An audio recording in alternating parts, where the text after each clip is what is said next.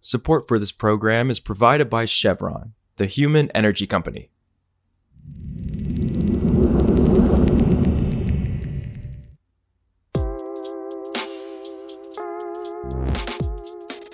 This is Politico Energy. I'm Josh Siegel.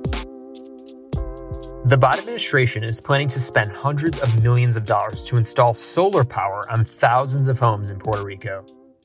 It's an ambitious plan that looks to give more grid stability to the most vulnerable Puerto Ricans who suffer frequent and prolonged outages. But the program is drawing attacks from Republicans and concerns from some Puerto Rican residents. So today, I chat with Politico's Gloria Gonzalez about those concerns and how the Biden administration is defending its solar rollout.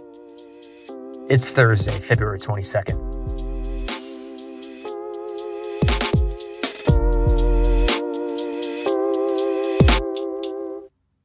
So in 2022, Congress gave the Department of Energy about a billion dollars to address energy resilience issues in Puerto Rico. Puerto Rico has a notoriously fragile grid. It continues to fail during intense hurricanes and uh, earthquakes. The latest major outage related to weather was Hurricane Fiona. That basically shut down the grid for nearly two weeks in some parts of the territory, even though Fiona didn't make a direct hit on Puerto Rico. So in response to that, Congress gave DOE this money and basically told DOE this is for you to address the energy resilience issues in Puerto Rico. DOE has decided to focus on solar and storage systems in Puerto Rico and recently started to lay the groundwork for the first phase of the program, which is $450 million to fund rooftop solar and storage facilities for people in Puerto Rico who are in low income brackets or who have disabilities and are medically dependent on power field equipment. So DOE has focused the first phase of the program on those particular populations and the application for those grants for Puerto Ricans is actually opening up this week. So there's a lot of news and buzz around the program, but it has garnered some pushback, some from Puerto Ricans, but also from Republicans in Washington as well. Got it. And yeah, let's start with the Republicans. So they're really going after the Biden administration's plans specifically for giving money to this company called Sunnova. So can you tell us why they're targeting that company and just a little bit about Sunnova's history in Puerto Rico? Yes. So the backstory there is that Sunnova uh, several years ago was the subject of complaints from Puerto Rican residents who had solar systems installed on their properties.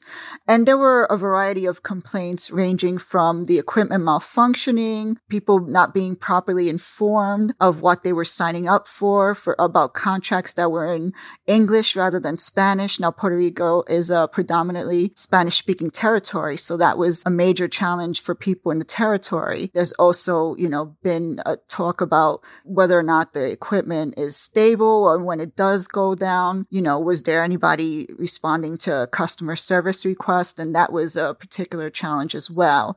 So that's been the history there. The energy regulator did direct the company to improve their disclosure process per Puerto Rican law. They do have to properly inform people of what the contracts they're signing. And so the company had committed to doing that and is now doing Spanish Spanish language outreach and contracts. But there is still that history there. And it's something that Republicans in Congress have repeatedly cited in attacking uh, the DOE for allowing Sunnova to be part of this program. Now, the other part of that is that Sunnova under separate DOE program is also receiving a partial loan guarantee valued at about $3 billion.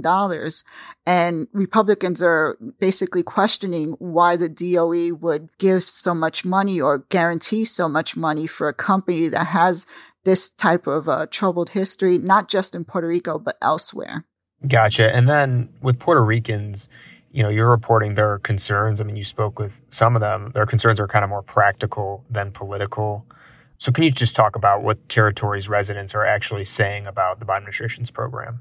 Yeah, absolutely. So there's general support for the idea of bringing rooftop solar and storage to Puerto Rico. Puerto Rico being in its location, you know, it's a potentially abundant source of uh, solar power for Puerto Rico. The challenge is there are numerous concerns about the DOE program. One of the big ones I heard is that people are concerned about getting stuck with the cost of the rooftop solar and storage systems. Like the DOE money is supposed to offset that issue, but it still hasn't alleviated those concerns. That has also driven concerns about whether or not there would be liens attached to the property. Like, in other words, would people have to sign up for a lien on their property in order to participate in the program? Now, DOE has expressly said that that will not be the case. It will not be allowed in their agreements with participating companies, but those concerns continue to linger. Another concern is the fact that the vast majority of the money in the first phase is going to three companies, Sunnova, as we mentioned, Sunrun, and Generac. Those are U.S. mainland based companies. And as several people I talked to noted, the idea is that why is it that the focus is not more on companies and nonprofits in Puerto Rico rather than on the mainland, mainland companies that don't have a real connection to the territory. So there were some folks, including one person who told me, you know, he wished the ratio would have been flipped and 90% of the funding go to those local companies and nonprofits in order to boost local businesses that are focusing in this area and also, you know, just have more of a community connection to people, people who have a vested interest in the territory because they live and work there as well. Right. And, and so, how is the Biden administration and allies defending the program? And are they moving forward with their intended timeline despite the concerns and pushback? Yeah, it's interesting because Energy Secretary Jennifer Granholm made her seventh visit to Puerto Rico since Fiona. Granholm is the person that President Biden tapped to be the federal government's main point person on the Puerto Rico energy resilience efforts, the federal government's efforts in that area. She has been criticized by Republicans for continuing to go to the territory, but she still went a couple weeks ago to partly to talk about this program with homeowners and to really address their concerns and try to answer those types of questions that have been coming up. The Biden administration and the DOE in particular also put out a fact sheet that basically talked about the quote unquote myths and misconceptions that were driving concerns about the program and addressed them one by one, including on the issues related to the cost of the program and the potential for liens and, you know, that not being an issue. Some of the administration's allies and the companies themselves are also trying to dispute those concerns and reassure people that there won't be those types of issues, but the concern continues to linger. And so it will be interesting to see how that affects people in Puerto Rico signing up for the program. Also, Energy Secretary Jennifer Granholm said firmly on Wednesday that there is no ban in place on liquefied natural gas. Her comments come in the face of bipartisan concerns over the administration's pause on new natural gas export permits, which was announced last month.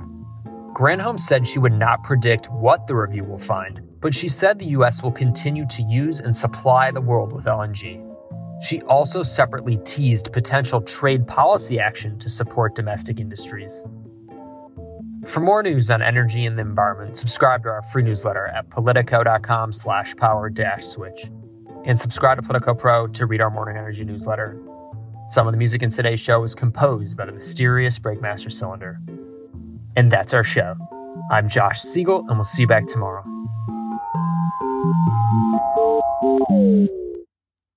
Support for this program is provided by Chevron.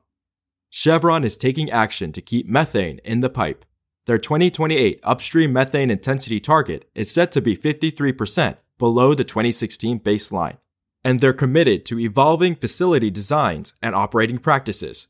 That's energy in progress. Learn more at chevron.com slash methane.